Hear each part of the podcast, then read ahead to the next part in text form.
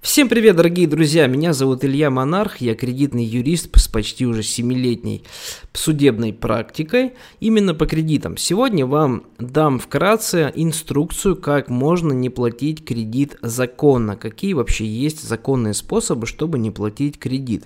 Способов на самом деле два. Первый – это банкротство физических лиц. Это узаконенный способ, когда вам государство в лице арбитражного суда помогает не платить по своим долгам. Но для этого вам нужно будет доказать, что ваша ситуация реальная, вы действительно попали в какую-то долговую яму и действительно не можете платить по своим э, кредитам. Вторая ситуация – это когда вы можете оптимизировать долги, спровоцировать вашего кредитора подать в суд и выплачивать свой долг через судебных приставов посильными для вас платежами. Для любого должника абсолютно неважно, кому вы должны, банку или микрофинансовой организации, у вас, у вас есть один выход решить этот вопрос – суд. Все, других вариантов, к сожалению, нет, потому что, как показывает моя практика, пытаться решить вопросы с кредиторами напрямую обычно не кончаются успехом для заемщика, потому что в итоге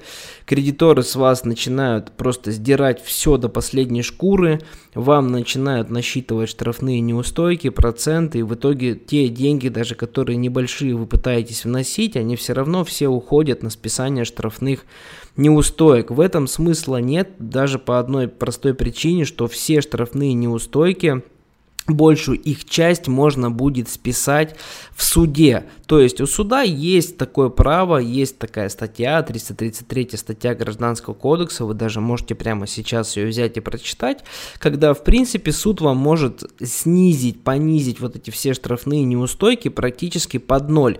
Поэтому таскать последние деньги кредиторам нет никакого смысла. Конечно, из этих двух вариантов, пожалуй, лучше будет банкротство, потому что это все-таки официальное списание долгов.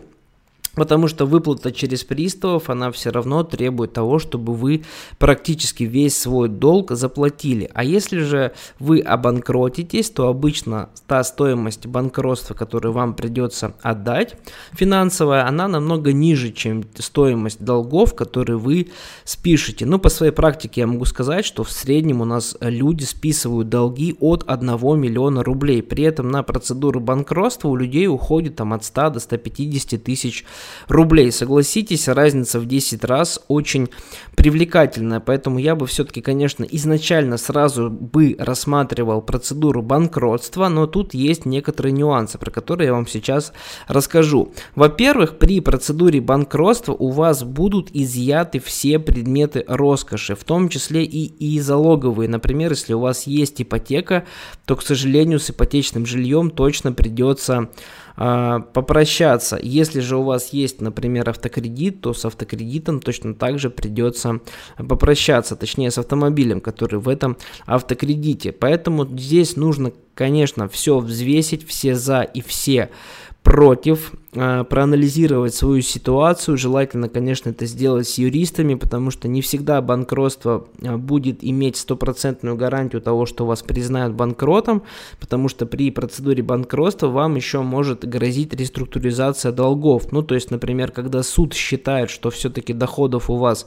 достаточно, и вам просто реструктуризируют долг через суд, и вы все равно обязаны в течение максимум трех лет свой долг выплатить. Поэтому к банкротству нужно, конечно, относиться более серьезно. Ну а если вы по каким-то причинам не хотите банкротиться, или у вас маленький долг, например, да, там менее 350 тысяч рублей в сумме по всем долгам, то, конечно, вам стоит рассмотреть вариант, э, чтобы просудить долги, перевести ваш вопрос спорный с кредитором в суд и уже через суд спокойно зафиксировать какую-то сумму долга и потом ее через судебных приставов выплачивать. Причем с приставами можно и договариваться, это тоже живые люди, можно вносить какие-то фиксированные ежемесячные платежи, которые вам удобно вносить не так, как кредитору нужно, да, там, а именно то, что вам удобно вносить. Это, в принципе, и есть принципиальная разница того, когда вы платите через судебных приставов или вы платите,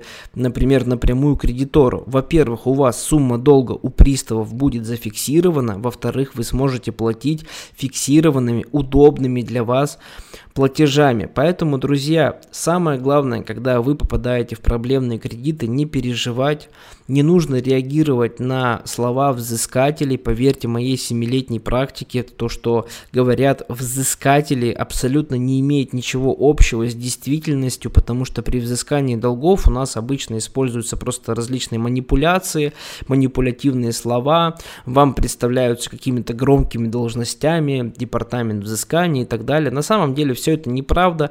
Звонит вам обычный оператор колл-центра, который в принципе вообще ничего не решает. Максимум, что он может сделать, это дать небольшой вам дисконт. Поэтому я рекомендую с коллекторами не общаться. Лучше все-таки вопрос решать через судебные разбирательства.